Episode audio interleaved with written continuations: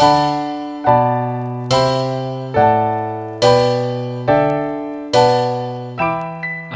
toto je podcast o osobnom rozvoji Zlepšuj sa. Moje meno je Juraj Tot a každý pondelok ti prinášam inšpiráciu k tomu, ako byť lepší.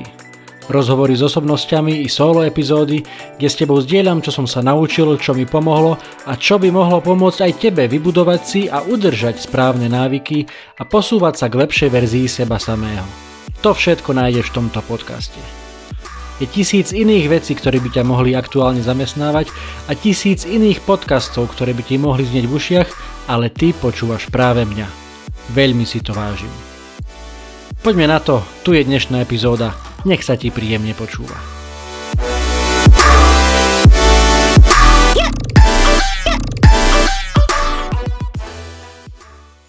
Ahojte priatelia, vítajte pri 81. epizóde podcastu Zlepšuj sa. Dnes tu máme krásny rozhovor s inšpiratívnym človekom, ktorý sa volá Laco Košár. Laco je podnikateľ, filantrop, inovátor, impact investor, ale aj polyglot, cestovateľ a hlavne teda veľmi inšpiratívny a charizmatický človek s pútavým príbehom. Ako jeden z prvých po nežnej revolúcii mal možnosť vycestovať do zahraničia na výmenný študijný pobyt, čo aj urobil, no a potom tých študentských i pracovných etap v zahraničí bolo viacej vrátane Harvardu či OSN. O tom všetkom sa dnes vlastne budeme veľa rozprávať, ale aj o riziku, o čase, o peniazoch, o viere, o perspektíve a vďačnosti a samozrejme aj o projekte Tvoj Buddy, ktorý toto všetko prepája a Laco spolu so sestrou Luciou ho buduje od roku 2006. Program Buddy poskytuje podporu deťom, ktoré nemôžu vyrastať vo svojich rodinách. Buddy je o vzťahu, ktorý lieči a učí deti opäť dôverovať. Keď deti trávia čas spoločne s dobrovoľníkom, dokážu si vytvoriť bezpečný dôverný vzťah a zároveň získajú oporu pri svojom ďalšom životnom rozvoji. Buddy hľadá, vyberá a spája dobrovoľníkov s deťmi z centier pre deti a rodiny. Dobrovoľníci sa stále vzdelávajú a deťom na spoločných stretnutiach venujú to najvzácnejšie svoj čas. Postupne vzniká zdravý, dôverný a dlhodobý vzťah a tento vzťah poskytuje základ pre naplňanie individuálnych potrieb detí a oporu pri hľadaní ich miesta v spoločnosti. Mimochodom na Laca som narazil vďaka tomu, že odoberám newsletter od Jakoba Ptačina, takže to určite veľmi odporúčam aj tebe. Všetky linky nájdete samozrejme v popise dnešnej epizódy vrátane linku na projekt Tvoj Buddy pretože aj v dnešnej epizóde pokračujeme s predvianočným zdieľaním charitatívnych projektov, prostredníctvom ktorých môže každý z nás prispieť k tomu, aby z tohto sveta bolo niečo krajšie miesto. No a dnes samozrejme a pochopiteľne zdieľam tip na podporu projektu Tvoj Buddy. Môžete tam samozrejme venovať svoj čas, ak sa chcete stať dobrovoľníkom. To je však vážny a dlhodobý záväzok a je aj pomerne náročné prejsť tým komplikovaným, ale dôležitým výberovým procesom a nie každý má na to či už kapacity, priestor alebo aj predpoklady, ale každý môže aspoň trochu pomôcť, napríklad finančne, akúkoľvek sumou, jednorazovo či pravidelne a váš dar ľuďom v organizácii Tvoj Body pomôže získať minimálne 150 uchádzačov o dobrovoľníctvo, vyhodnotiť ich a vybrať novým deťom tých najvhodnejších, poskytnúť pravidelnú starostlivosť 90 aktívnym dvojiciam a, a nájsť bady dobrovoľníka aspoň 20 novým deťom. Všetky informácie nájdete na stránke tvojbuddy.sk, konkrétny link prikladám aj v popise tejto epizódy a Dosť bolo reči, poďme na to, tu je rozhovor s Lacom Košarom, verím, že si ho užijete minimálne tak, ako som si ho užil ja. A inak veľmi sa hodí aj do tohto predvianočného obdobia, ktoré aktuálne žijeme. Trošku sa možno, že pri ňom zamyslíte, trošku sa zasmejete a verím, že určite to bude príjemne strávený čas pri čomkoľvek, čo budete počas počúvania tohto podcastu robiť. Prajem vám príjemné počúvanie. Dnes začneme tradične, začnem pointou. Pointa je, že to vzniklo vďaka tomu, že som sa pred rokmi spýtal sám seba, čo by som ľutoval. Odpoveď bola, že ľutoval by som, ak by som mohol tráviť kvalitne čas s niekým, koho vravím, že mám rád a nerobil by som to. Aby keď raz nebude môcť, aby som mal viac slz vďaky ako slz ľútosti. Uvedomil som si, že čas často najmenej dávame tam, kde vravíme, že najviac máme radi. To nie sú moje slova, ale to bol úryvok z eseje Ako žiť čas, ktorú napísal človek menom Ladislav Košár. Ako mne sa dostala v maili, ktorý posiela každý týždeň svojim, svojmu publiku Jakub Tačin. A dnes som teda rád, že Ladislava Košára môžem privítať v podcaste Zlepšuj sa. Laco, vítajte. Ahoj, ďakujem a je, to, je to veľmi zaujímavé počuť sebou napísané slova niekým iným prečítané. Je to prvýkrát v živote, takže už toto bol pre mňa nový zážitok. No ja sa musím priznať, že som vôbec som na vás nenarazil, nepočul som o vás, e, až kým teda neprišiel ten mail od Jakuba a veľmi ako, ako sme sa už predtým rozprávali, rozprávali veľmi ma to nejak e, oslovilo, zasiahlo a tak som si začal trošku o vás googliť a zistil som, že ste veľmi zaujímavý človek s veľmi zaujímavým príbehom a nebudeme sa úplne do, detálne o, to, o tom dnes rozprávať, k tomu sa neskôr dostaneme. Poďme najprv na, na takú aktuálnu otázku. Aj tá vaša esej sa volala, že ako žiť čas, život je čas. Mnoho ľudí by teraz povedalo, že nežijeme práve najlepšie časy, tak povedzte nám, ako v týchto dnešných časoch vyzerajú vaše bežné dni. Tak um, každé, každé slovo tej otázky už je, už je zaujímavé v dnešných časoch, bežné dni, čo je pre koho bežný deň. Um, ale bez, bez veľkého filozofovania asi ako život, v každej sekunde je tam vždy niečo krásne a vždy niečo ťažké a kopa múdrych ľudí to už povedalo, je to našej perspektíve, ako sa na ťažké aj krásne pozeráme, takže som, snažím sa zodpovedať otázku asi vyrovnanie aj ťažkého, aj krásneho mám v živote. Um, na tých uh, častiach vďačnosti a krásy teším sa drobnostiam, ako mám oči, mám uši, mám, uh, mám nohy, môžem chodiť, môžem zavolať priateľom.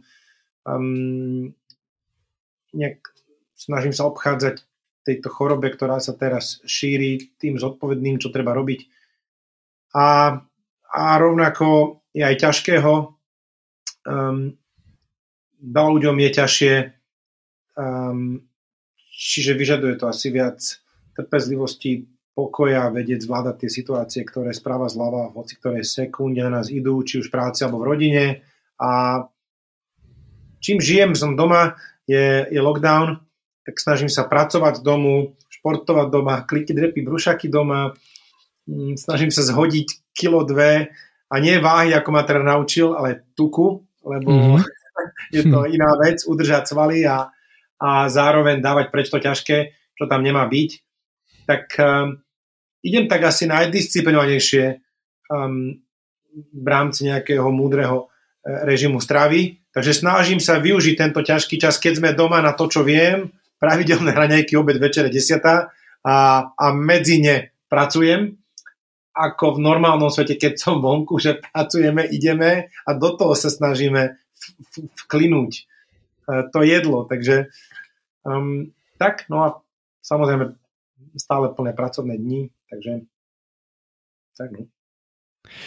Moja ďalšia otázka bola, mala byť teda, že čo pozitívne teda vám priniesli aj tieto neľahké dni, ale vy ste mi ju vlastne už aj zodpovedali svojím spôsobom a ja som na tom dosť, dosť podobne, že presne predtým som dosť veľa cestoval a nebol čas alebo priestor venovať sa e, aj sam, samému sebe, tak ako ste to aj vy teraz povedali, takže, e, takže to sa zhodneme, že aj na, tom naj, naj, na tých najťažších životných obdobiach dá sa vždy nájsť niečo, niečo pekné, niečo pozitívne. Čas bol, um, sme ináč, ináč prioritizovali a... Tak, áno, správne.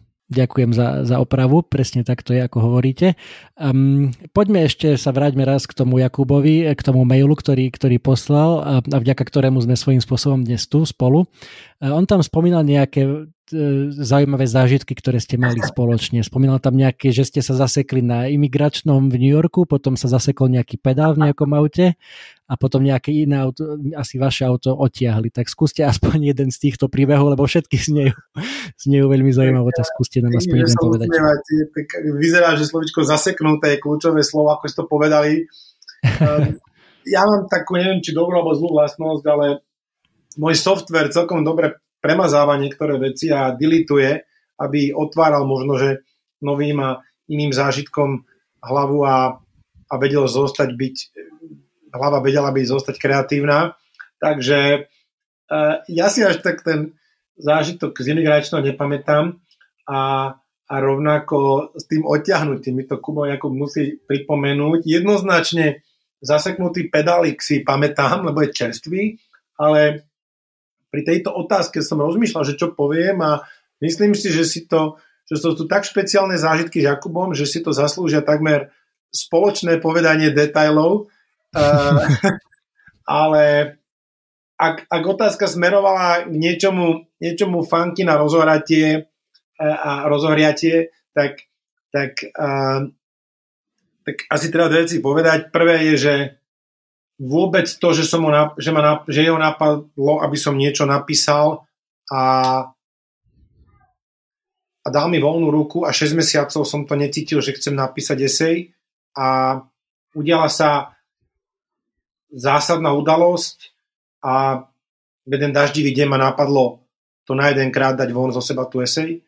Ja rád a veľa píšem, od, od detstva píšem denníky, ale ešte nejak zatiaľ som to celé svoje písanie realizoval iba nejakým jemným formovaním hlasu organizácie, ktorú budujem pre deti, ale, ale, ale teším sa, že ma k tomu pohol a už len to, že vďaka tomu sa my dvaja dnes rozprávame a možno, že 10, 50, 100 ľudí toto niekde počuje a urobí mu to možno, že kúsok úsmevu alebo kúsok zrnka múdrosti. Takže, uh, takže Jakovej musím povedať, že som to veľmi sa celé vďačný a ak príhode som si teda vymyslel, že radšej vám poviem príhodu na jednej z najväčšej pokory, ktorú som zažil v pralese v Ugande, kde tam nikto zo Slovenska nebol, ale ja som mal možnosť prvýkrát vidieť uh, gorily a bol to adrenalinový zážitok minimálne taký, ako to s tou brzdou, a bolo nám povedané, že tie gorily sú bezpečné, ak sa nepohneme a nedáme oči hore. Ja som poslúchal, nedal som oči hore, nepozrel som sa im do očí. Napriek tomu sa jedna obrovská gorilia mama 30 metrov odo mňa v sekunde pohla a v sekunde bola meter odo mňa a prešla popri mne a musím vám povedať, že nikdy som sa tak malinký ako človešik necítil a taký power of now, taký moment úplného bytia iba teraz, že človek zabudne na všetko v lese, aj, aj mimo lesa, aj na svete a iba je. A ako tomu zvieraťu je úplne jedno, kto ste, odkiaľ ste, čo robíte. Uh, tak mi to tak pripomenulo takú maličkosť nášho bytia ako niekedy moc to premýšľame a pritom sme iba jedna malička súčasť celého vesmíru. Takže je to jeden z mojich najväčších zážitkov pokory, tak som sa o ňo chcel podeliť. Veľmi zaujímavé, že práve tento zažitok ste si vybrali. Ja som v Ugande nebol, bol som v Rwande, čo je teda nedaleko, ale môj priateľ, kolega, šéf v Ugande bol a bol presne na takomto treku ako vy s gorilami a hovorí o tom veľmi podobne, že takisto jeden z najkrajších e, zážitkov jeho života a vlastne potom sa aj stal globálnym ambasádorom pre organizáciu, ktorá sa snaží zachraňovať tie, tieto gorily po celom svete, takže veľmi, veľmi zaujímavé. Ďakujem pekne za zdieľanie. Silné, silné, silné, silné, ako sa na vás pozerá mm-hmm. a má vás to zviera úplne v paži. úplne ukradnutý a, a potom sa pohne a sadne si a zase si papka zeleninku, čo si trhá korienky a má to 400, 500, hoci koľko kýla. Vás to vie frčkou, vám to vie rozbiť hlavu a, a tak len toľko, že, že, že, že, že adrenalinový zážitok to bol isto. Určite.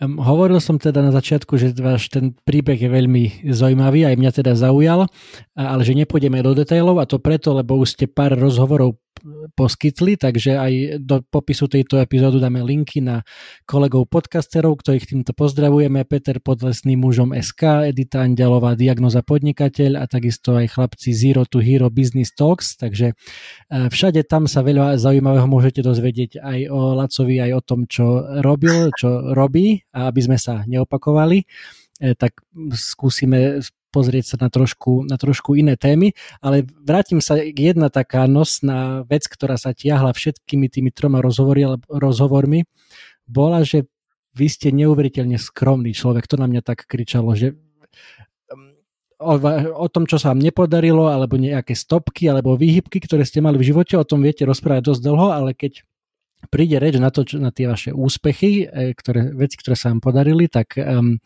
tak, tak mimochodom to poviete. A BTV aj, aj toto sa stalo. Um, máte toto tiež od, od svojich rodičov, od svojej mamičky, ktorú často spomínate? No, moja mama je taká určite, ona tú Hipokratovú lekárskú prísahu detského lekára, to je neuveriteľné, že 40 koľko rokov, 100 tisíce ľuďom až ma napína na slzu, Juraj, že, že koľko ona odpracovala. Môj otec, um, tvrdo pracujúci človek, inžinier, všetko pre rodinu, um, dedo, určite tam veľa e, silných genikov, ktoré možno, že nejako presiakli ku mne a, a Michael Jordan, e, ktorého som veľmi teda má ráda, za ten, za ten, za ten za tú neuveriteľnú schopnosť a je možno, že pre niektorých kontroverzný, ale sa ho niekedy pýtali niečo v štýle úspešný, koľko dáva on tak a on, že on proste neprestane strieľať, on proste, on proste to bude páliť a keď mu aj 3 nepadnú, on ide ďalej, takže žasnú, že ako to, že dal 58 bodov, ale celá pointa je, že um, nevzdáva to a vy ste to povedali, že skromný a ja by som teda, mám ja nejakých, máme také nejaké vzory pokory, skromnosti a častokrát sa prichytím, že prehovorím skôr, ako by som chcel a mal. Takže ľudia sú mi vzorom, ktorí dokážu dovypočúvať, byť pokojnejší. Čiže možno, že v kontexte to, čo iní by považovali za úspech, aj mama mi to vlastne pripomína, že áno, to je nejaký úspech sa dostať na Harvard alebo do banky alebo môcť podnikať a zarobiť. A nechcem, aby to vyznelo, že to je nejaká umelé zatláčanie toho, áno, ale ktokoľvek vidí, koľko zarába priemerný talianský futbalista a je podnikateľ na Slovensku, tak si vie pozrieť, že či to sú jeho čisté zisky aby ho to malo upratať k pokore. Ktokoľvek sa v New Yorku spýta predávača hotdogov alebo jednej dobrej newyorskej reštaurácii, koľko zarába, by sa mal upokojiť, akú veľkú firmu spravil. Čiže je to opäť späť tým gorilám nejakému kontextu a áno, viem, že niektoré veci, ktorých som sa mal možnosť dotknúť, sú umožnené veľmi malému množstvu ľudí, ako môcť študovať na jednej vynikajúcej univerzite, môcť byť spolu v jednom príbehu jednej, jedného podnikateľského príbehu, ktorý sa v nejakej miere podarilo dostať po, po, pekné hospodárske výsledky. A to, čo sa nám darí s deťmi, a je úžasné, ale asi možno, že vidím, že 97 zo 100, čo sa mi nepodarilo, a vedel by som dať celú prednášku len o tých F-upoch, o tom, čo nevyšlo, o tom všetkom, koľkokrát som to chcel zabaliť. A toto sú zase časté podnikateľské, ako všetci povedia, vydržať, nevzdať. Áno. A, ale ja sa úprimne pýtam, že niektoré veci možno, že výjdu ako act of God, luck, karma, proste, že, že ja som taký úžasný, že som to dal alebo taká konštelácia hviezd sa stala, že táto jedna vec vyšla a týchto 90 nevyšlo a, a vlastne to je ako keby aj v esencii toho programu pre deti, ktoré robíme, čo ma k tomu zaplo, tá vďačnosť, že kto by som bol ja bez tej mamy otca, kto by som bol ja bez toho detstva, kde mi nebolo ubližované, kde som mal bezpečnú domácnosť, vzor v mame. Čiže keď to vyznie ako skromnosť, a,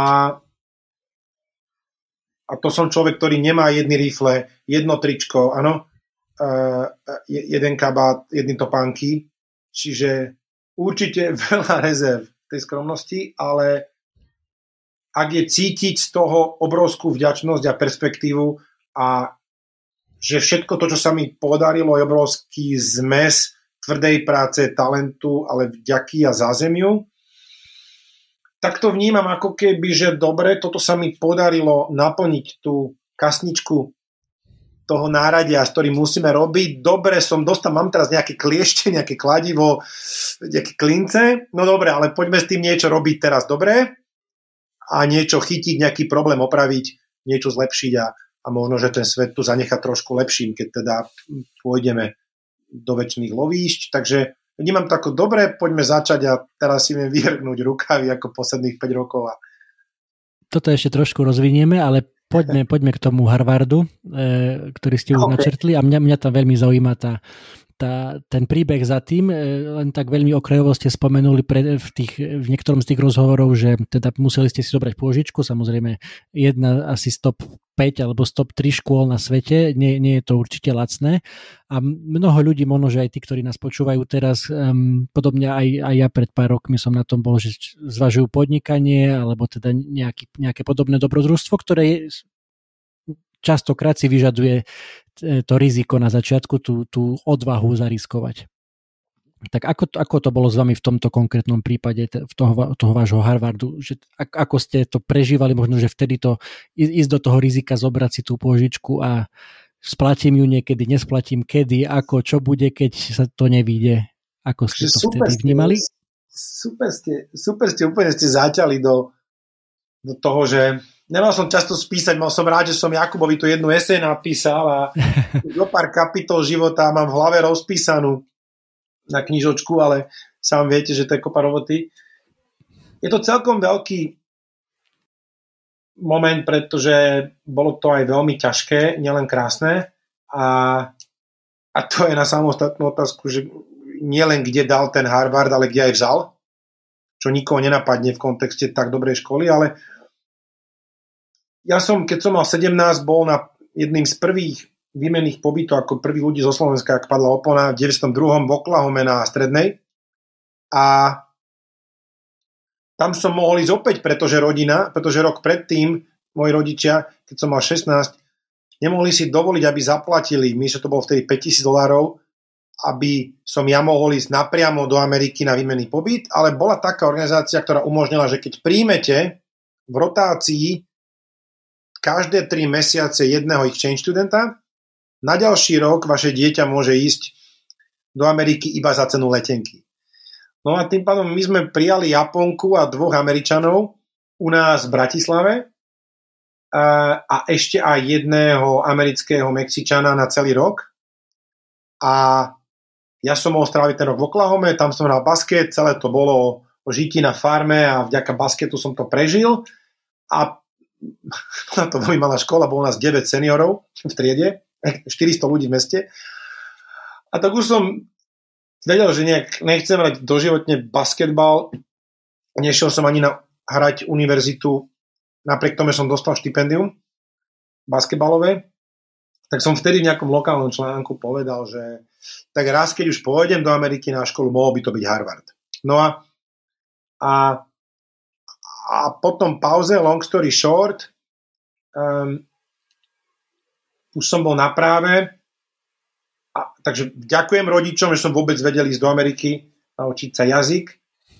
A bol som na práve v Bratislave, ďakujem rodičom, že som mal chladničku a postel a v Bratislave mohol som študovať, veľká vec a začal som chodiť na výmenné pobyty, tam som si už musel privyrobiť alebo štipendium, lebo to nevedeli utiahnuť, ale pointa je, že otec prišiel z trhu a hovorí, je takéto štipko, alebo mama, alebo jeden z nich dvoch, prihlás sa. A Rotary organizácia vypísala veľké ambasádorské štipendium pre Strednú Európu, čiže moja cesta k Harvardu nezačala, že som si požičal a išiel som, ale mm-hmm. bola možnosť vyhrať jedno veľké štipendium a toto sa píše rok, myslím, 96-7, 22 tisíc dolárov mám odložený ten šek doteraz.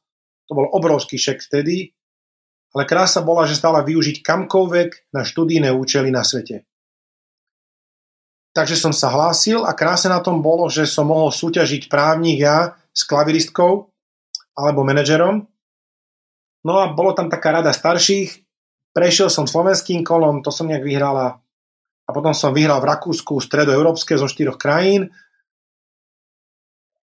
Opäť funny story, vo finále sme mali rovnaký počet hlasov a mohol som si vybrať väčšie štipendium na konkrétnu školu alebo otvorený šek na hoci ktorú a ja som povedal, že hoďme si mincov. Je to také Batmanovské, ale naozaj tú mincu mám prilepenú doma na kredent, takže keďže tam není, tomu neverím, bol to Frank. A, a, a tak som teda kombináciou vyhratia finále rovnocenné, tak som povedal, tak si potiahneme, lebo tak keď už máme obidva 10 bodov, tak čo tu chcete robiť teraz? Kliky pre víťazstvo?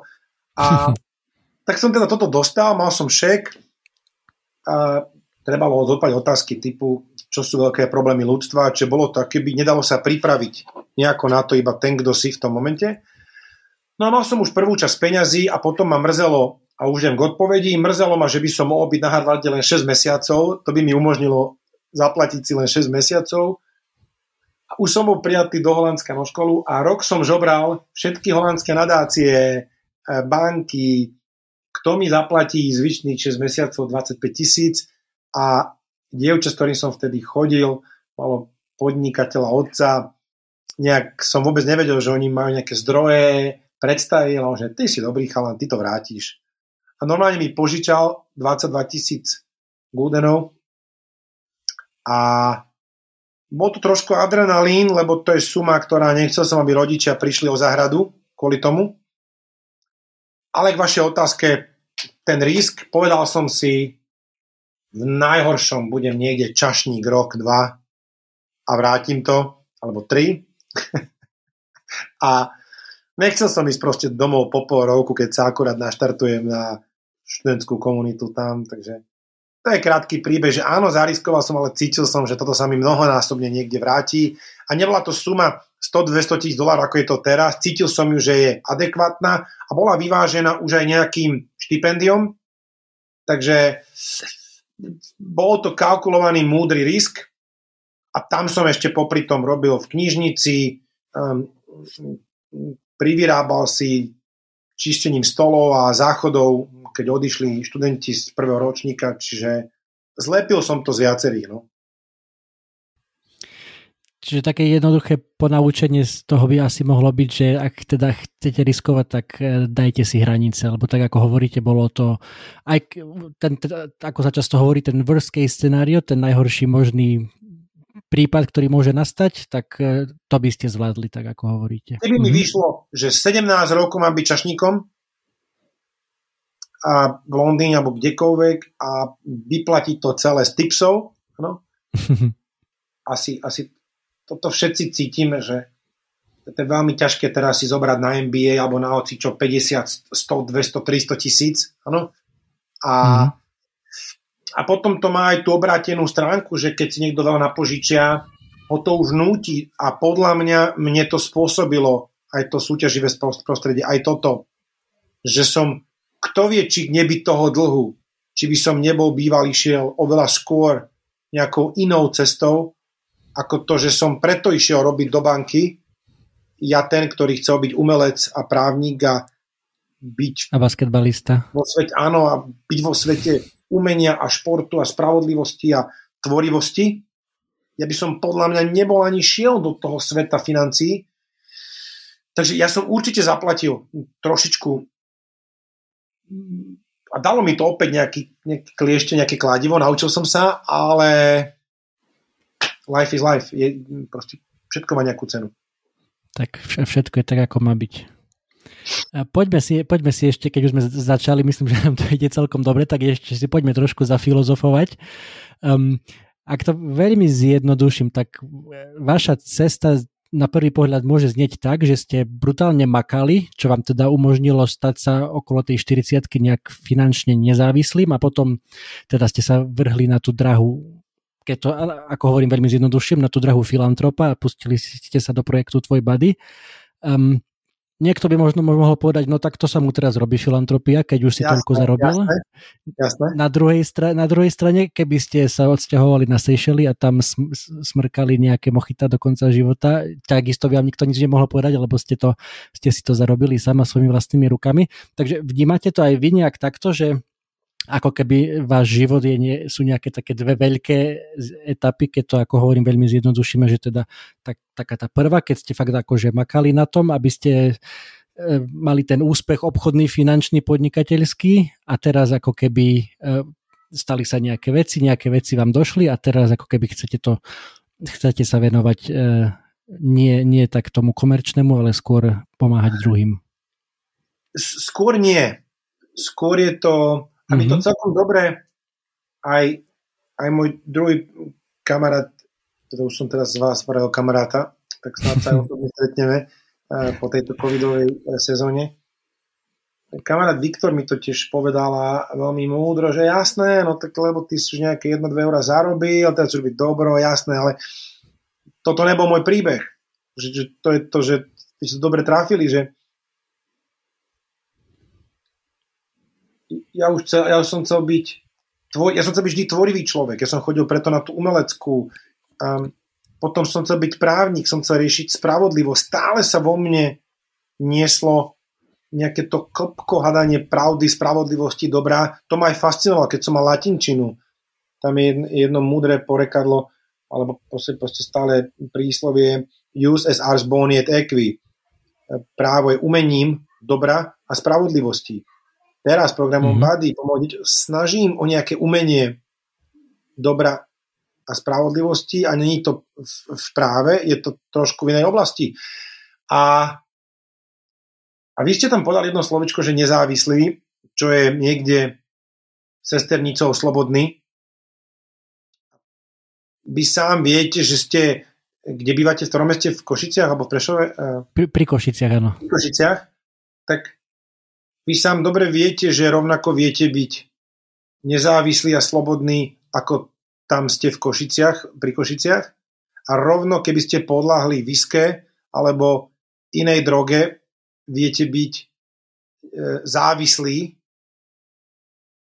Um, takže ja som sa vždy cítil, ja som v Holandsku študoval, mal som bicykel, mal som, upratoval som byty, aby som mal cashflow nejaký na, na jedlo a knihy a robil som v lokálnom bare a v soboty som ráno čistil po piatkových žúroch podlahy. Mal som bicykel za 10 gút. Rovnako som sa cítil slobodný, závislý a vždy som hľadal poznanie, niečo som chcel vedieť. Čiže nemal som ani ten sen, že v 29 chcem mať byt, hypotéku, e, zarobené. Vždy som išiel za tvorbou, učením sa a, a počúval som len taký vnútorný hlas, že čo ma baví, hm, to ma baví, ale neviem si zaplatiť účty. OK, a vidím sa v tom, sú tam moje talenty? Nie, neboli. OK, tak ideme ďalej, toto asi není pre mňa. Čiže toto ma hnalo, Juraj. A, a preto som sa aj dostal do bankovníctva. Som myslel, že hm, som taký vymýšľajúci, to by som mohol spájať. OK, OK, ja som vlastne keby ja zablúdil do toho lesa tých financií. ja som sa naozaj takto stal investičným bankárom, lebo som si myslel, že tam talent spájania, analytickosť, nejakú kreativitu, všetko viem nejak splniť a ešte aj, aj, aj, aj zaplatiť účty. Potom ma vyhodili z tej banky, čiže očividne mi to úplne nevyšlo podľa plánu. A, a,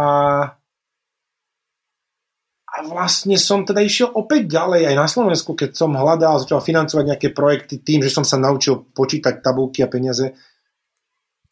A keď mi zaplatili prvú faktúru, tak hneď ma začalo, ja som, ja som si myslel, že už som Bill Gates, že už mám a ja som nemal ani miliardy, ani milióny, ale som cítil, že wow, platím si účty. Nemôže byť život iba o tomto, že si platíme účty a máme kde bývať. Niečo viac, nejaký sharing by tam mal byť. A keď prišli k tomu tento projekt s týmito deťmi cez tie gorálky, tak to prišlo keby kontinuálne. Keď som mal 31 a začali sme so sestrou ako dobrovoľníci hľadať to riešenie pre tieto deti. Oni... Čiže naozaj to bolo graduálne a najväčšia vec, ktorá sa vlastne udiala, že vďaka tomu, že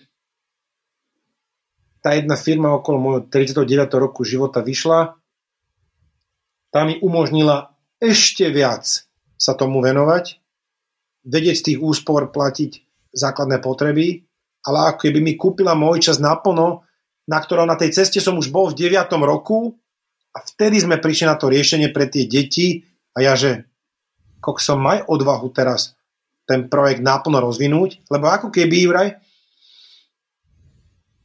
sa, som sa vlastne stal prvýkrát naozaj podnikateľom, ale sociálnym podnikateľom v tom buddy programe, kde niečo som našiel, ale to teraz musím spraviť až po fungujúcu organizáciu. Nie len, že som bol advisor, prepájač, konzultant, áno.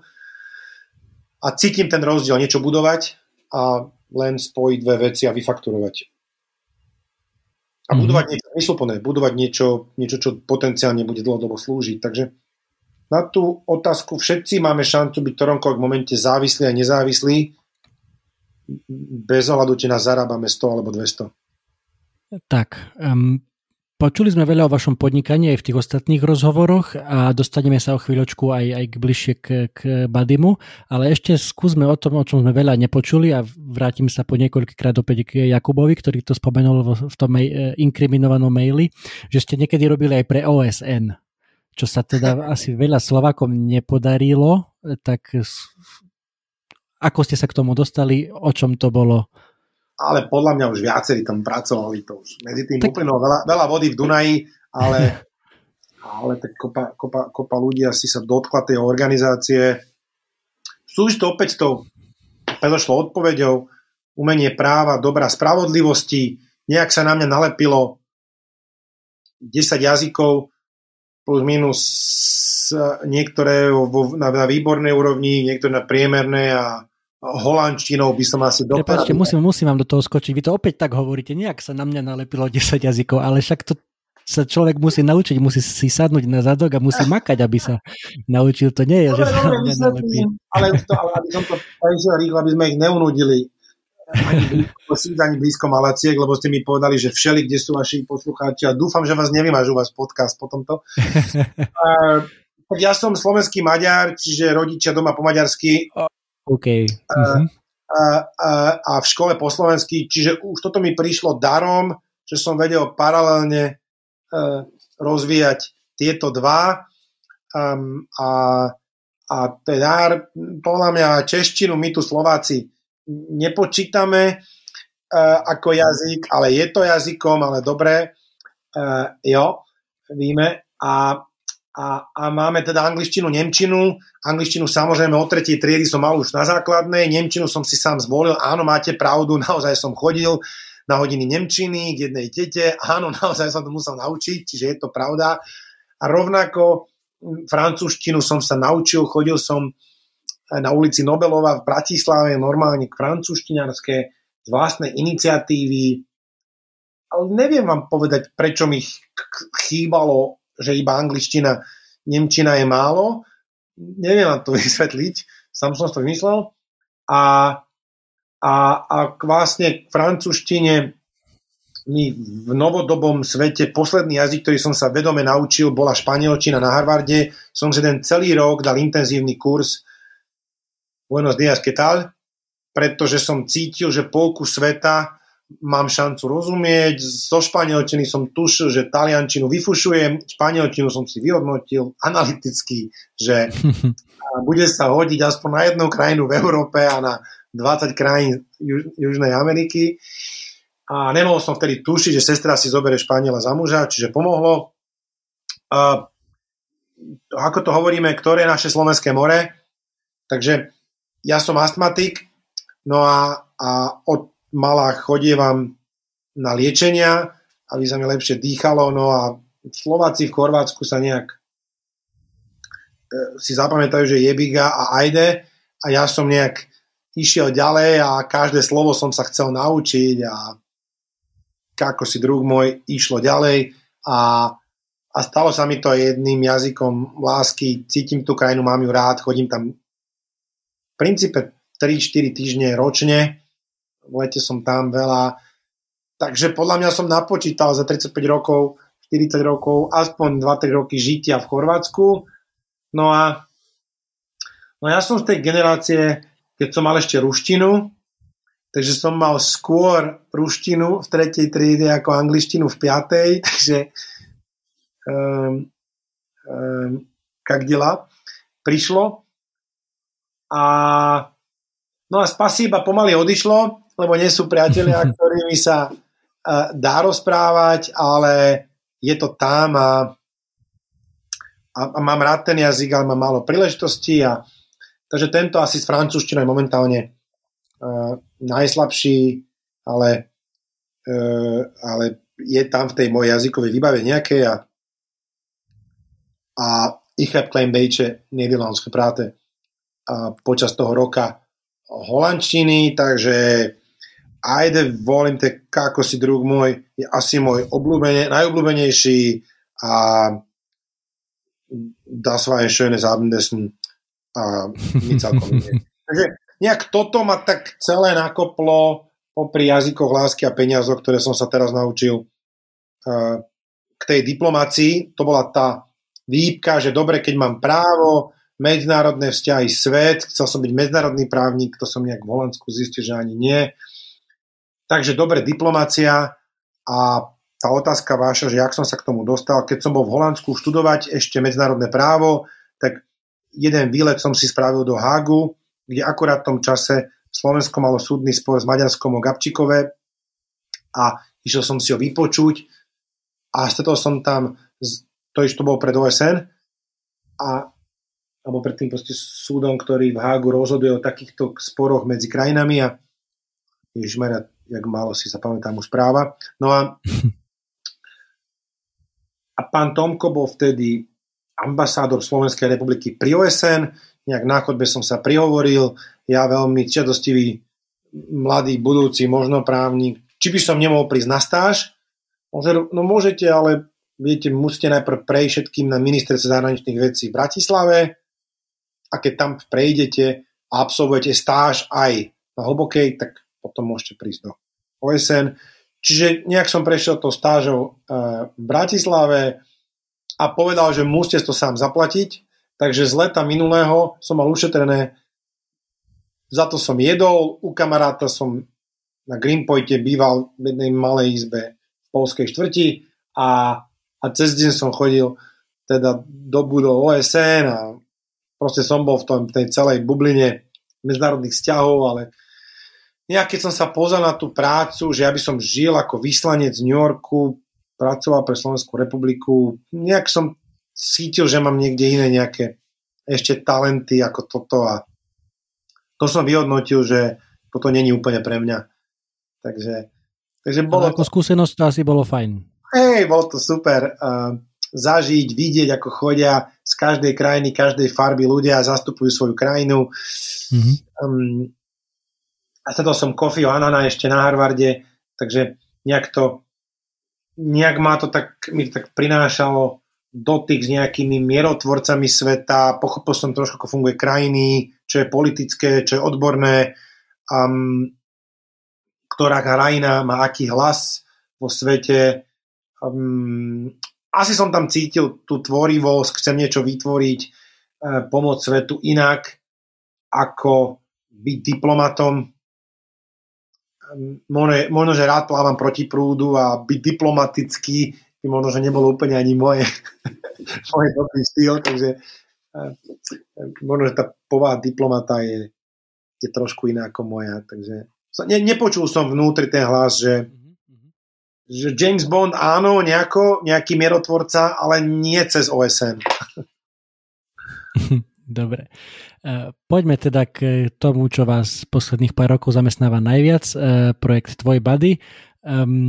Ako ste na tom tam momentálne, čo vás trápi, čo vám robí radosť, ako môžeme pomôcť my, ktorí počúvame tak už odzadu, keď ideme už len to, že sa o tom rozprávame, mm-hmm. keď mhm. to 10, 50, 100 ľudí toto počulo a povedia to svojim priateľom, že také to je v Košiciach aj Prešové, Trenčine aj Nitre a kto vie, za rok niekto povie, je, Jurajo podcast som počul a povedali mi o tom a preto som sa prihlásil a prešiel a, a jednému jedinému dobrovoľníko, jedno jediného dobrovoľníka nájdeme a prejde a jedno dieťa preto získa jedného parťaka na život, tak to je, že úplne limited edition Ferrari, keď to sa podarí. a, a keď bude ešte chlap, lebo tých je málo, to je jedna tretina ľudí z tých 100, čo máme, sú chlapí, čiže dokonca, keď to chlap bude počuť, tak to je úžasné. A zareagoval by, ale späť vaše otázke, um, poviem radosť, spôsobuje mi obrovskú radosť, budem v pozitívnej psychológii radosti, dobre, a potom poviem Super. ťažké a všetci s tým bojujeme, aby sme nie cez tú optiku ťažkého sa pozreli, ale aj cez to radostné, ale um, budem teda ambasádorom uh, dobrej energie, ak môžem. A um, robí mi radosť, že ten program vôbec je. Robí mi radosť, akú radosť robí deťom, dobrovoľníkom každý deň, každý týždeň v roku. To je, keď, keď sa teraz premyslím, keď si zavrieť, ktokoľvek to počúva oči a nešoferuje, že teraz možno, že v Trenčíne si jedna dobrovoľníčka, ktorá robí v nejakej lokálnej firme, dopisuje nejakou 14-ročnou svojou bady, bady dieťaťom v domove detskom alebo centre pre deti a nejaké smajliky si posielajú, že mali ťažký deň, ale všetko je OK, ideme ďalej, alebo si šerujú nejakú storku. A to sa deje 100 krát, to je 200 ľudí. To je úžasné. Niekto má predtým ťažké a teraz má kým to zdieľať Takže toto mi robí enormnú radosť a je to už teraz bezo mňa. Oni sa vzájomne, tam vzniklo puto, je tam vzťah a je to potenciálne väčšie. Tak toto mi robí radosť. Robí mi radosť, že to naozaj pomáha dlhodobo. Není to len krátkodoba, nejaká momentálne nadchnutie, ktoré zažijeme pri peknom team buildingu, alebo má to šancu roky, 10 ročia fungovať. Že to naozaj robí zmenu, že tie deti hovoria, sú pokojnejšie, radostnejšie, vyrovnanejšie, sebavedomejšie, že hovoria mnohé vďaka svojmu dobrovoľníkovi si našli prácu, bývanie, nakoplo ich to, ukázalo im to tú, tú, tú bright side of life, tak z tohto mi tancuje srdce, že tá celá ťažká robota našich koordinátorov, psychológov, celého týmu, že prináša toto. Dobrovoľníci hovoria, že to má zmysel v ich životoch, oni, dospelí 30-40 roční ľudia sa stávajú trpezlivejšími. Že komunita vidí, že to ide tá zmena. Niekoho, niekomu ukázať svetlo a zobrať ho na cestu svetlom. Darcovia naši vidia, podporovatelia, že ich peniaze sa dajú otočiť. Že, že, že, že som chcel byť kúzelník, alebo proste robiť takmer nemožné a že my s peniazou dokážeme tvoriť. čas. Ľudia hovoria, že čas sa nedá kúpiť naozaj sa nedá kúpiť, ale my dokážeme vytvoriť dokonca. Minulý rok sme spočítali, rádovo dobrovoľníci strávili s deťmi 10 tisíc hodín, čo keď napočítate približne cez jeden rok času, my sme vytvorili kvalitný, no, nevytvorili sme ho, ale akože sme niečo, čo nebolo, teraz bolo. To mi robí radosť, Juraj. Um, že nachádzame cestu, keď padáme, vstávame v ťažkých dňoch, vieme sa zomknúť, že sa vytvorí jeden 15-členný tím, ktorý spolu tvorí a posúva a rastieme pomaličky, že držíme kvalitu, držíme bezpečnosť, že de- deti máme stále ich bezpečnosť na prvom mieste, snažíme sa byť otvorení k našim darcom, na čo idú ich peniaze, že treba dlhodobých, že to, že to trvá, že tento rok sme 21 deťom v covidovom druhom roku 21 ľudských životov, skoro každý druhý týždeň v roku jeden vzťah sme vytvorili, 21 detí nových, ktorých nemalo mať dnes, Buddyho. 19 bol minulý rok, možno, že tento rok bude 23, 23, to je obrovská vec, toto mi robí radosť Juraj. Že nám fandia ľudia, že, že 15 rokov, kde sme teraz, že, že malo zmysel to nevzdať, čiže toto sú všetko radostné, popri tom, že sa mi darí tie kliky, drepy a menej jesť a viac sa hýbať, to mi robí radosť. Čo je ťažké? Ťažké je byť pozorný, ťažké je, keď je chyba, keď sa z nej rýchlo naučiť, povedať prepáč. Ťažké je, že to je strašne multidisciplinárne. Treba múdro sa rozprávať s peniazmi, múdro s psychológmi. Veľmi, veľmi ťažké rozhodnutia majú, keď 85% dobrovoľníkov neprejde, napriek tomu prejde 20-30, koordinátori, psychológie musia veľmi pozorní, ktorý dobrovoľník je ten vhodný pre to dieťa, aby sme opäť nepriniesli nejaké nie, niečo negatívne, ale aby sme boli zdrojom pozitívnej zmeny pre nich. Ťažké je ten multidisciplinárny tím psychológov, marketérov, komunikátorov, operačných ľudí zladiť. Samozrejme, ako každé podnikanie alebo sociálny podnikateľ, cash flow, to všetko neprejsť príliš ani na jednu stranu, na druhú, ani príliš nestratiť kvôli tomu, aké to ťažké s deťmi, starostlivosť o ľudí, ktorí nás podporujú darmi a opačne triafať to slovne, aby sme o tých deťach, deťoch hovorili s hrdosťou, s úctou a nie ako obete, detičky a boli ublížené, ale z, naozaj to sú ľudia, to je Peťo, to je Katka, to je Petra, to je Mišo, ktorí majú Možno oni majú svoje sny. A dokázať bez patosu, ale zároveň radosne, pravdivo, že sú to krásni ľudia, ktorí si to mali ťažké, ale proste žiť to, že od dnešného dňa oni môžu byť hoci čo a možno, že tam je vysokoškolák a možno, že tam je lekárka, ktorá vás ošetrí v Košiciach za 20 rokov, hej, že a, a keď nie, tak že vôbec budú žiť a bývať bezpečne a, a budú mať prácu, vzťah, ich deti už nebudú v centrách pre deti, nebudú v detských domovoch, ale budú v rodine a Ach, toto ma na slzy takéto, keď si predstavím, že čo môžu byť. No. Každopádne veľmi silno držím palce, naozaj je to obdivuhodná cesta, ktorú ste prešli a obdivuhodný projekt. Mi napadlo, že sa hovorí aj v biznise často, že win-win, že vyhrá jeden aj druhý a toto je nejak win na štvrtú alebo na piatu, keď som všetko spočítal, že... Normálne ešte ani tam sú deti, ktoré sú z rôznych pôvodov, stmeluje nás to spoločnosť, tu sú niektorí, ktorí vedia dať, dajú, potom Máme druhú skupinu ľudí, profesionálov, ktorí to robia, tretiu skupinu ľudí, dobrovoľníkov, ktorí dávajú čas, štvrtú skupinu detí, či my vlastne ako keby štyri skupiny spoločnosti približujeme k sebe a ukazujeme, že všetci sme jedno telo, jedna duša ako ľudia.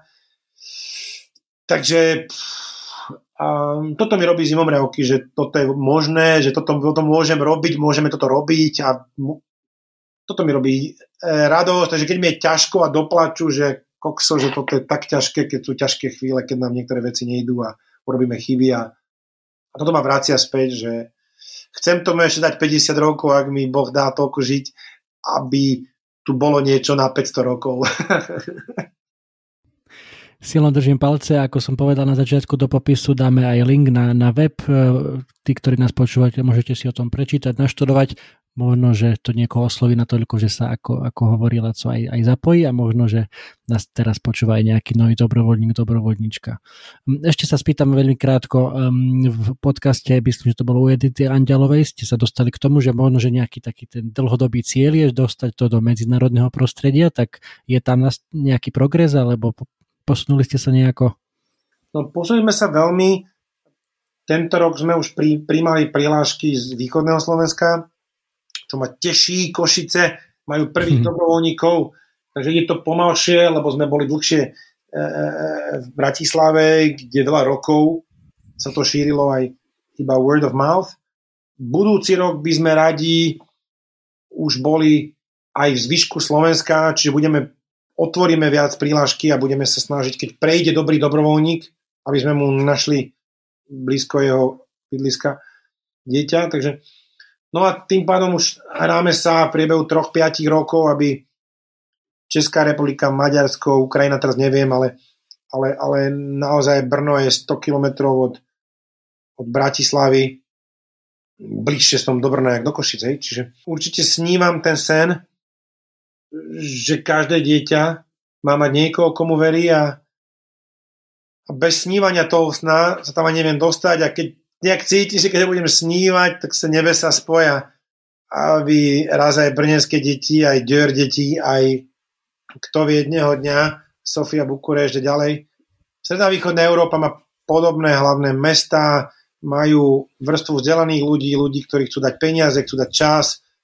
Takže nejak cítim, že 10-20 rokov má to všetky parametre, je to krajiny bývalého Sovietskeho zväzu, čiže je tam systém štátnych financovaných detských domov, takže sú tam proste deti, ktoré sú v ústavoch, sme myslím po Číne, je Stredná východná Európa miestom najviac detí v ústavoch na svete, takže, wow. takže ten problém je dvojaký, nielen došlo tým deťom k rôznym nepekným veciam, ako nemohli vyrastať vo svojej rodine, ale potom na to prišlo ešte druhý balík rôznych traum vyrastania v ústave, kde síce je ten hardware, jedlo, bývanie, škola, ale chýba ten, ten človek nezištný, neplatený, nie teda zamestnanec domova, ale... Takže oproti Afrike to lepšie, tie deti nie sú na ulici, ale z dlhodobého hľadiska mnohé z tých detí potom chradnú a padajú a zomerajú skôr, či v bezdomovectve, či kriminalite, či e, v závislostiach. Čiže je tu obrovský potenciál a máme, máme liek, máme, máme tú formu, máme ten vzorček, ktorý vyzerá, že vzorec lásky, liečivá sila vzťahu, lásky, času je univerzálny a budeme mať možno, že sa to trošku ináč bude volať a, v Čechách a bude tvůj body a te body v Maďarsku a kto vie ako a aký bude ten operačný model, ale isto dávať pravidelne čas dieťaťu, ktoré nedostalo, má dokázané aj pánom Bolbím po vzťahovej väzbe, na, na, na ktorom konštrukte staviame, dokázané liečivé účinky a my vidíme už, ako moja sestra Lucia meria ten dopad rôznymi dotazníkmi, vidíme naozaj, že to funguje. Takže, takže snívam, snívam, aby, to, aby sme to naplnili. No. Super, držíme palce. Um, poďme trošku ďalej a zároveň v istom zmysle aj ostaneme pri tom, čo ste už viackrát dnes spomenuli a čo aj spomínate uh, sem tam na, na svojom Instagrame um, a to je viera. Viera, viera v Boha. Uh, dostali ste to predpokladom takisto od rodičov alebo nejak počas života sa to na vás nalepilo alebo aká bola vaša cesta v tomto smere? Tak generácia mojich rodičov bola prežila väčšinu života v tom, v tom, tom celom socializme, komunizme, kde toto, akýkoľvek koncept spirituality bol v nejakom rozpore s režimom, takže skôr nejaké, nejaké základy určite babičky vďaka tomu som mal nejaké krstiny a chodil som na nejaké prípravné a bolo to také romantické a ak, ako detské. Potom ja to volám, som mal také babička už starla, ja som išiel na tie školy 21, prevažoval basketbal a cestovanie, jazyky a svet. Hoci v Oklahome, kde som rok teda ako 18-ročný študoval, som mal každú nedelu church time, ale skôr som sa naháňal a oni tam boli extrémne ek, ek, extrémne silní v tom a nemal som to uchopené znútra, z hĺbky bolo tam viac prinútenia a mnoho ľudí to asi počuje čokoľvek, čo nútime. Máme skôr reakciu um, fight or flight, čiže to nie je tá správna cesta objavenia vnútorného duchovna. A, a potom niekde konšteláciou nejakého poznania seba, vlastne opäť som pri tej mame, že začalo to nejakou cestou seba rozvoja, že som nechcel meškať mame na obedy. Keď je obed o jednej lacko, prečo o pol druhej sa začínaš doma sprchovať? A, a začal som vlastne s koučom pracovať na niečom, potom cesto som sa dostal pri podnikaní k potrebe naučiť sa prepáč a k prepáčeniu a ktokoľvek vie, že odpustenie, aká veľká časť našej, našeho duchovného života je, tak cez odpustenie, potrebu odpustenia som sa dostával k pochopeniu hnevu.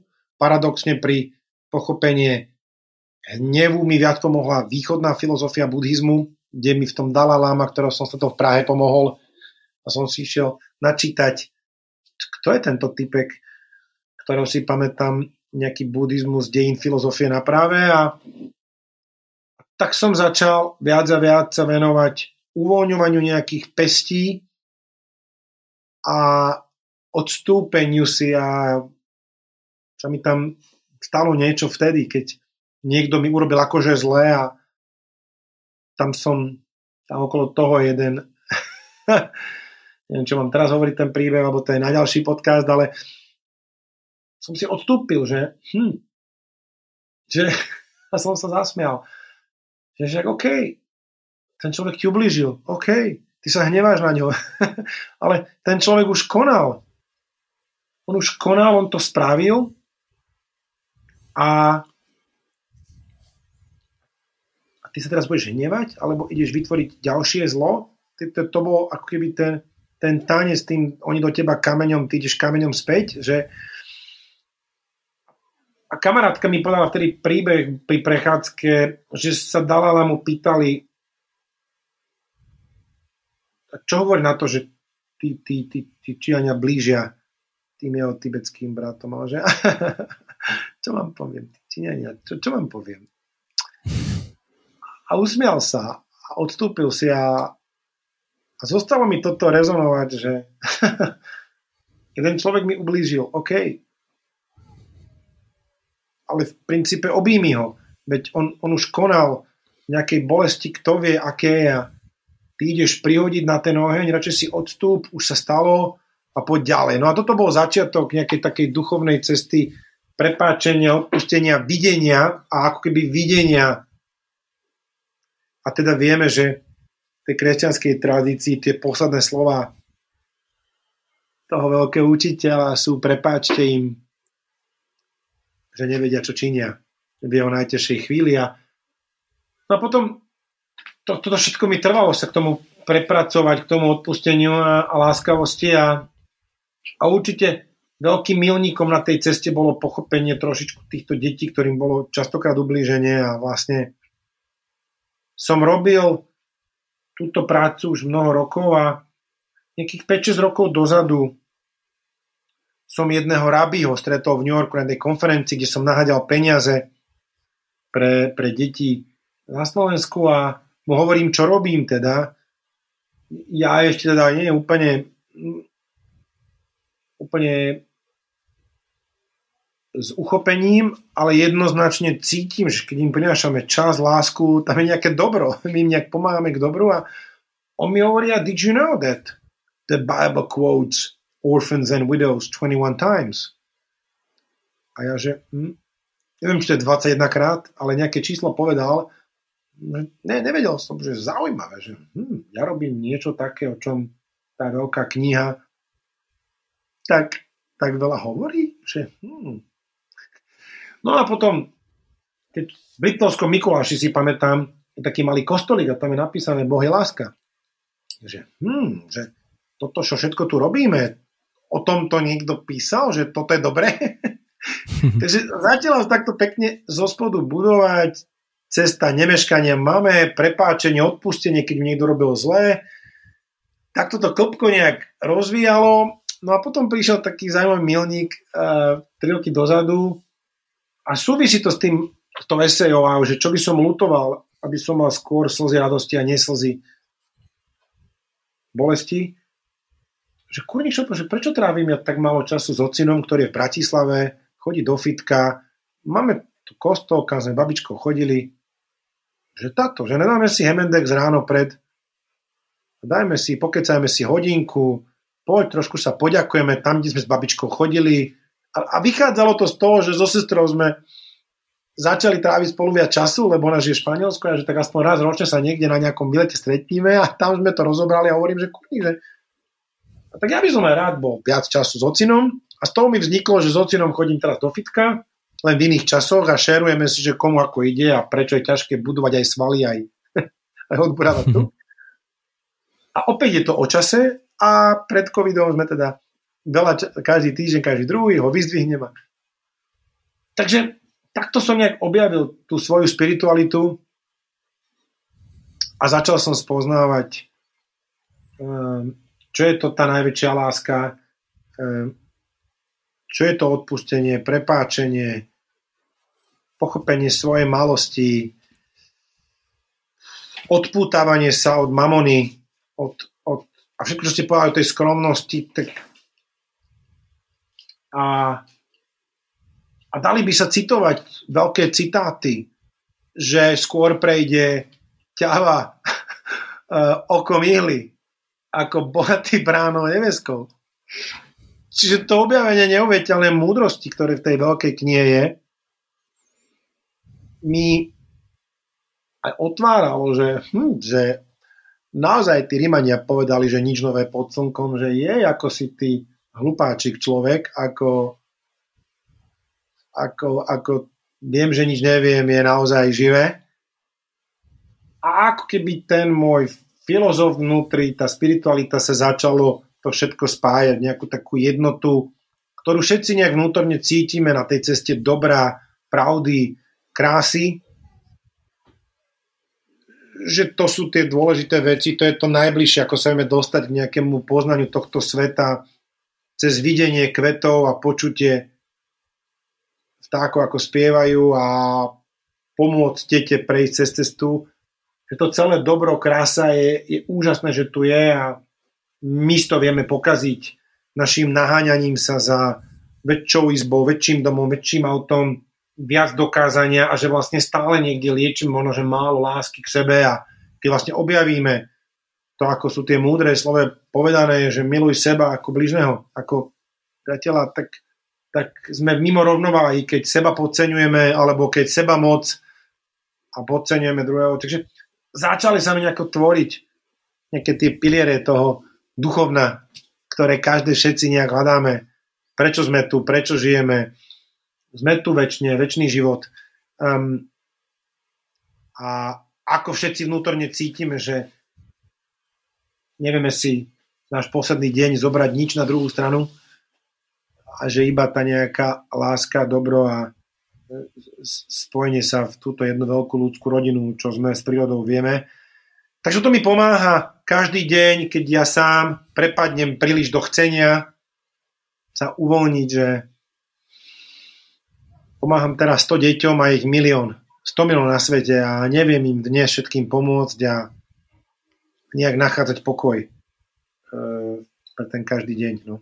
Takže neviem, či som vôbec odpovedal, že Máte, máte, veľký, máte veľký dar eh, dobrého a pútavého rozprávania a, a máte ešte, myslím, že vám to povedal niekto v tom predchádzajúcom podcaste, že máte veľmi dobrý hlas. Mne, mne to príde tak ako taký rokový, viem si vás celkom dobre predstaviť, také chrapľaky, spievať nejaké rokové. Doma, ak máme COVID, tak sem tam si dáme spoločnú malú meditáciu alebo, alebo modlitmu s rodičmi v nedelu, namiesto to, toho, že teraz nemôžeme chodiť tak veľa a, a vona a, a tak som sa stal malým farárčekom domácim. takže, takže mám tam 2-3 minúty ticha, keď môžem povedať, uh, čo ten posledný týždeň dal a nájsť nejakú lekciu z múdrej knihy, prečo je to dôležité, takže, mm-hmm, super. takže, takže ďakujem, že, že dostal som teraz možnosť uh, svoj hlas E, vyzdieľať, tak povediať. Ja ďakujem, ja ďakujem pekne za, presne za to, za, za to pozdieľanie a spomínali ste tam citáty a mne jeden napadlo, ktorý asi nie je z Biblie, ale nadvezuje na to, čo ste hovorili o odpustení, že oko za oko a svet bude slepý, že ďaleko sa takto, takto nedostaneme. To, Takže to mi, len tak zare, to mi len tak zarezonovalo v tom, ako ste hovorili. Poďme trošku ďalej. Um, poďme ale som vám neodpovedal, Juraj, že ano? Alebo som asi odpovedal, že, že verím lásku. A Boh je láska. To ste teraz, povedali. A teraz vidíte, čo je krásne napríklad, že ten program, ktorý máme, je otvorený ľuďom všetkého vyznania, nevyznania, mm-hmm. uchopenia či neuchopenia, spája nás pomoc tým, ktorí sú v ťažšom. A to je na ňom mm-hmm. krásne, že mnohí sú na tej ceste poznania pravdy, lásky niekde a myslím si, že je dôležité byť všeobjímajúci, preto aj, aj, aj, aj, aj ako byť všeobjímajúci. Pre každého sme otvorení, áno.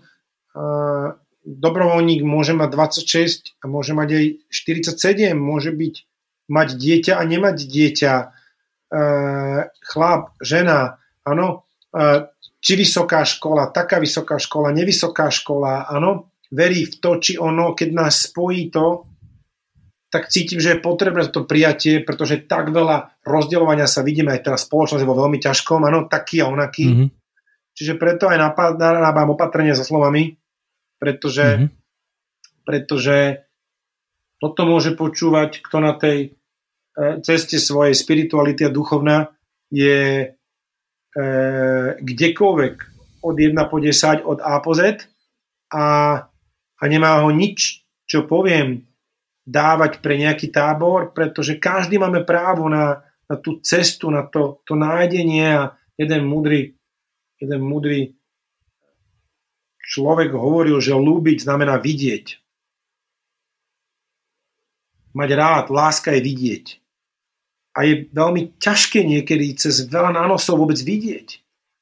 Mnohým je to dané nikdy, neskôr, lebo sú zaslepení a teraz chcieť hovoriť, že ja teraz vidím, vy nevidíte, alebo opačne, to je nefér, lebo ja som mal koľko nevidiacich momentov rokov vo svojom živote, koľkrát som mohol, ja mohol ublížiť ľuďom. Ja som bol blbec, netrpezlivý, ja vedel som pravdivo výjsť pravdou, že Juraj, síce pekné tento váš podcast, ale nechcem teraz hovoriť, áno, aby som sa ošíval. A, a koľko máme problém k sebe byť len pravdivý, takže ja si sám povedať, som tučný, potrebujem schudnúť, ináč to nestane. Takže preto s veľkou pokorou každému jeho cesta, áno, a, a veľmi vážim slova, lebo slova vedia veľmi rozdeľovať. A, a niektoré vedia veľmi spájať. Aj, aj s týmito deťmi popisujeme deti, ktoré nevyrastajú v rodine čo je pravda. Žiadnym iným slovom to skôr nechceme opisovať, pretože toto je pravda, toto takto je, teraz vyrastajú inde, ale od zajtra môže byť pre nich iný deň. Nechcem ich dávať do, nejakej, do nejakého úzkeho videnia. Takže toľko pri jednej z najtežších e, otázok, kto sme a kam ideme. Ďakujem pekne. E, budeme pomaličky končiť, takže ešte poďme k tým mojim e, štandardným otázkam, mojim štandardným témam, ktoré súvisia veľa aj s tým, čo ste hovorili, že teda každý máme nejakú cestu, po ktorej kráčame a tento podcast je teda prioritne pre tých, alebo verím teda, že tí, ktorí počúvajú, tak sa snažia po tej ceste kráčať tak, aby sa na nej zlepšovali, aby teda kráčali k tej lepšej verzii seba samého. Tak e, začnem takto zo široka trošku, že ako vy vnímate tento, toto odvetvie alebo tento, tento pojem, že osobný rozvoj, sebarozvoj, zlepšovanie sa. To ani nemôžeme ako odvetvie. Keď ste podali zlepšovanie sa, tak to je dobro. A, a máme byť na jednej strane spokojní, ja s veľkým nosom a vy e, s fúzami a, a, ja, a ja som e, e, nízky a vy ste vysokí. Čiže máme sa na jednej strane opäť rovnováha, je taký ústredný moment v mojom živote teraz a máme sa vedieť na jednej strane mať rád a prijať ako sme a, a zachovať si to cenné, že každý sme tak strašne special zázrak sveta. Úplne každý je zázrak, to je neuveriteľné, život. A na druhej strane, tak ja nemám chcieť byť 2 m 10, keď som 190. No tak to som. A, a prijať a, a zmena k lepšiemu neznamená, že mám odhodiť a celý sa prekodovať na iné a pre, preoperovať sa duševne a úplne niečo iné, ale no tak keď cítim, že meškávam, tak kurník čo, však to máš štve, veď to je nerešpektujúce k vám, Juraj. Dneska som vám 20 minút meškal na ten podcast, nemám vám, nemám vás na haku, že je mi to jedno, ale ale sa vedieť ospravedlniť a v budúcom sa zlepšiť a zase mi to nepôjde a každým krokom lepšie a lepšie.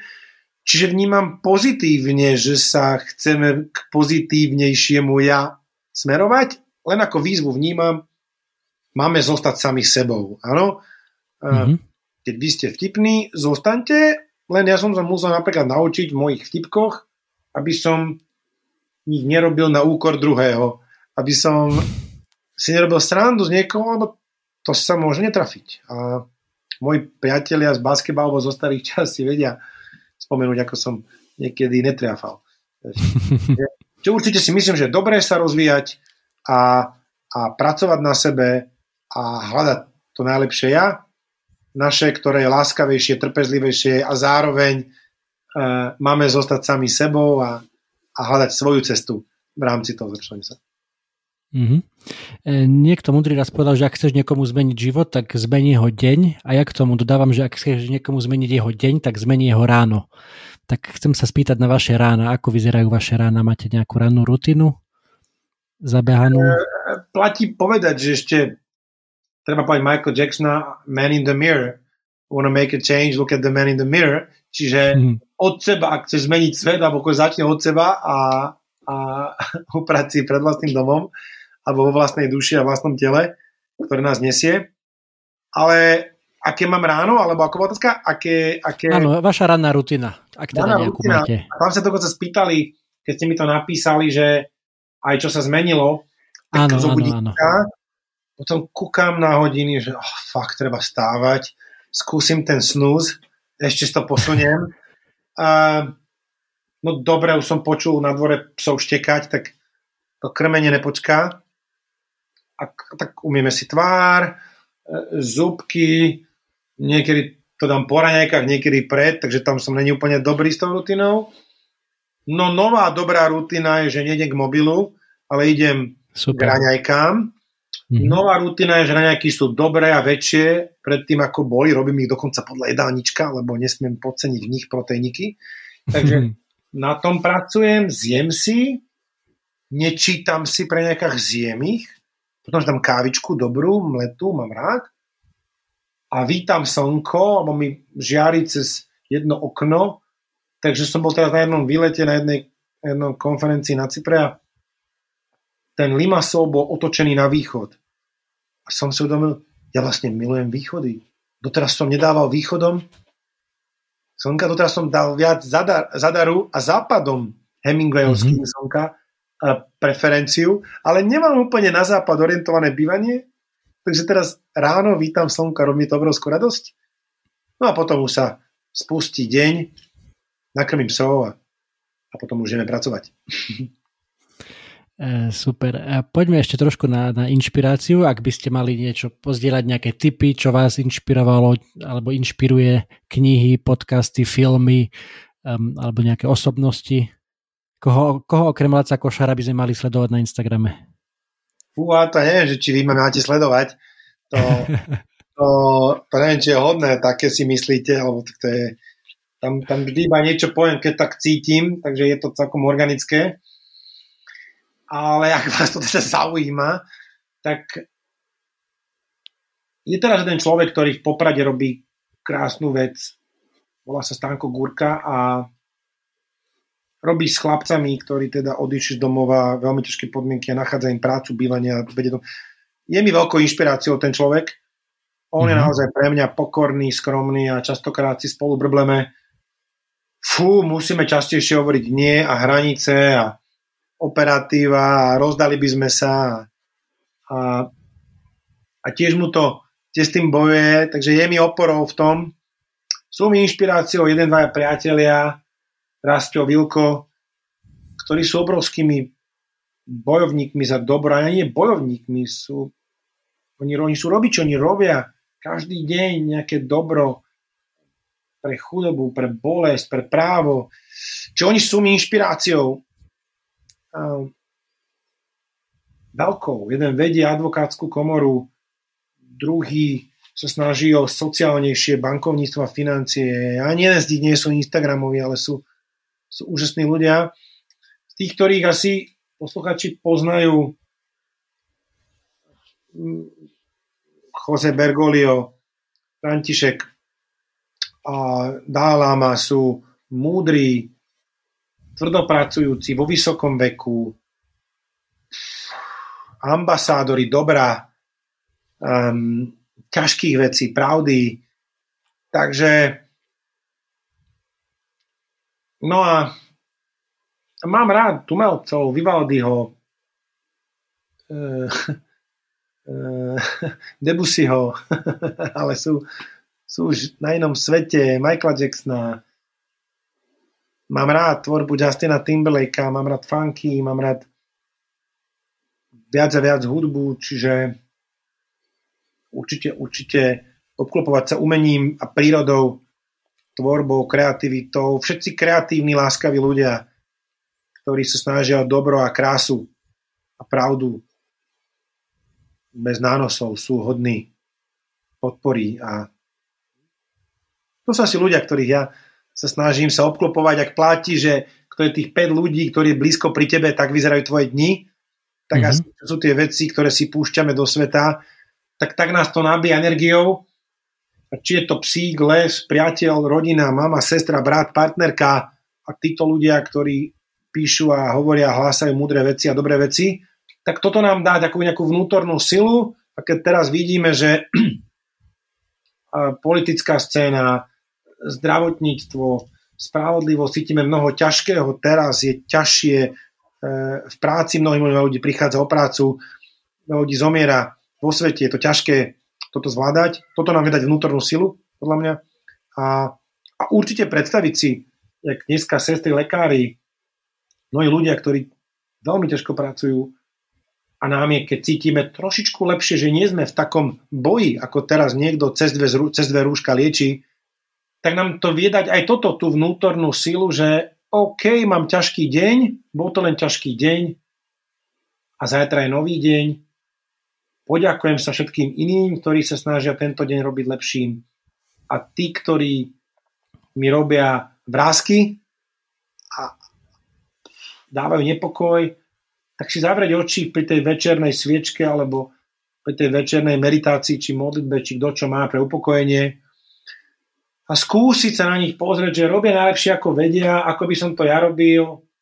A keď to nerobia dobre, skúsiť im to prepáčiť, ísť ďalej a inde sa nabiť pozitívnosťou, lebo každý robí, verím, najlepšie, ak vie, aj keď to nevyzerá, že to robí dobre, lebo nevie robiť lepšie.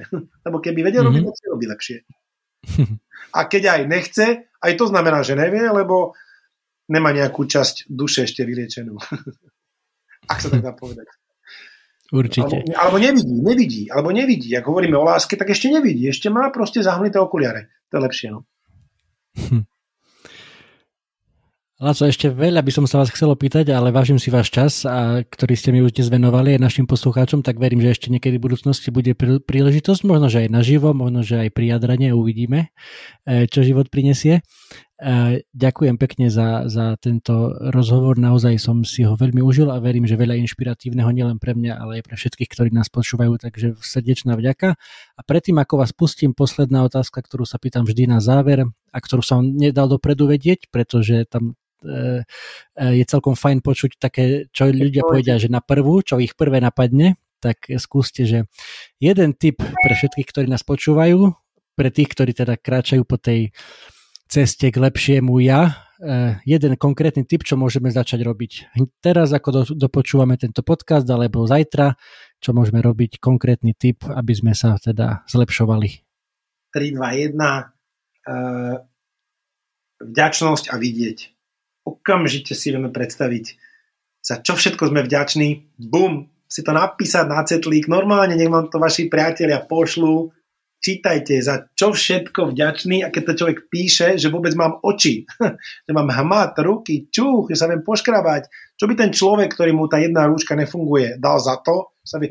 a vďačnosť nás naštartuje tú pozitivitu, a si povedanie, kurník šopa, ešte toto, nejde mi teraz nájom, dlžím peniaze, nejde mi ten job, proste, že všetko toto máme, čo sa ide, no dobre, ale však ja mám ruky, mám nohy, viem sa ísť prejsť, viem kamarátovi sa spýtať, neviem ti pomôcť, však dobre, však e, není to šedé. A, a vlastne videnie pomôže naštartovať tú vďačnosť. Takže asi to by som povedal, že každému teda, kto to počúva, ak si dokáže napísať dokáže vlastne tým napísaním vidieť, čo všetko má, tak vlastne je to zmena perspektívy a určite mnohé knižky múdre to povedali a možno dávame návod na videnie týchto múdrostí, že, že toto sú tie naše bohatstva. A aj tá veľká múdra kniha hovorí, že kde to je srdce, tam to je poklady. Takže keď si zrazu ty Juraj povieš, ja neviem, máš mamu, otca, sestru, brata, niekoho, Dvoch bratov, rodičov, áno. zatiaľ. A čo by za to dal ten, ktorý toto nemá?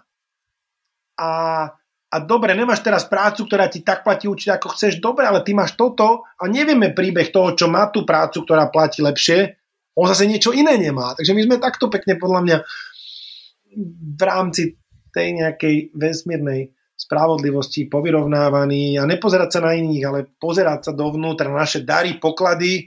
A sú celé knižky o vďačnosti, čo všetko vďačnosť štartuje, lebo tá vďačnosť potom podľa mňa aj štartuje moje prepáčenie, moju milosť, moje odpustenie. A už sa dostávame do celkom pekného kruhu lásky a pravdy, podľa mňa. No, to je asi na ďalšiu, na ďalšiu diskusiu už o láske, pravde, slobode a kráse, hej? Určite veľmi rád. Laco, ďakujem veľmi pekne. Všetko dobré, držte sa, pekné sviatky. Veľmi to vážim, mám do Košic, teda, ako sa volá to mestečko, odtiaľ pochádzate? Dedinka Kalša. Tak do Kaloše z Bratislavského nového mesta.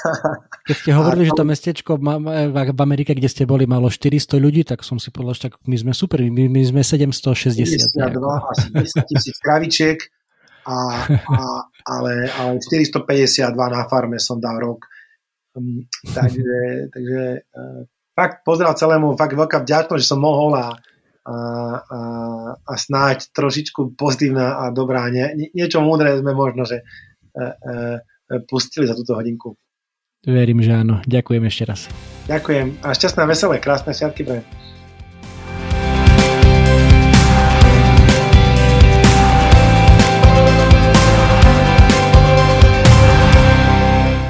Toto bola ďalšia epizóda podcastu Zlepšuj sa. Ak sa ti páčila a boli tam aj nejaké veci, ktoré ťa vyslovene zaujali, budem rád, ak mi o tom napíšeš a ešte radšej budem, ak túto epizódu aj pozdieľaš, hoci len s jednou osobou v tvojom okolí, o ktorej si myslíš, že by jej to mohlo pomôcť. Ak ma počúvaš cez iPhone, chcem ťa veľmi pekne poprosiť o hodnotenie v apke Apple Podcasts. Zaberie ti to len pár sekúnd a mne to veľmi pomôže dostať tento podcast a pozitívnu inšpiráciu k väčšiemu množstvu ľudí. Ak ma počúvaš cez Spotify, Google Podcast alebo cez iný kanál, ktorý hodnotenie neumožňuje, budem veľmi vďačný za staré, dobré zdieľanie cez sociálne siete, Messenger, WhatsApp, Viber, sms čokoľvek, čo používaš na komunikáciu. To je na dnes všetko, počujeme sa opäť o týždeň. Ahoj.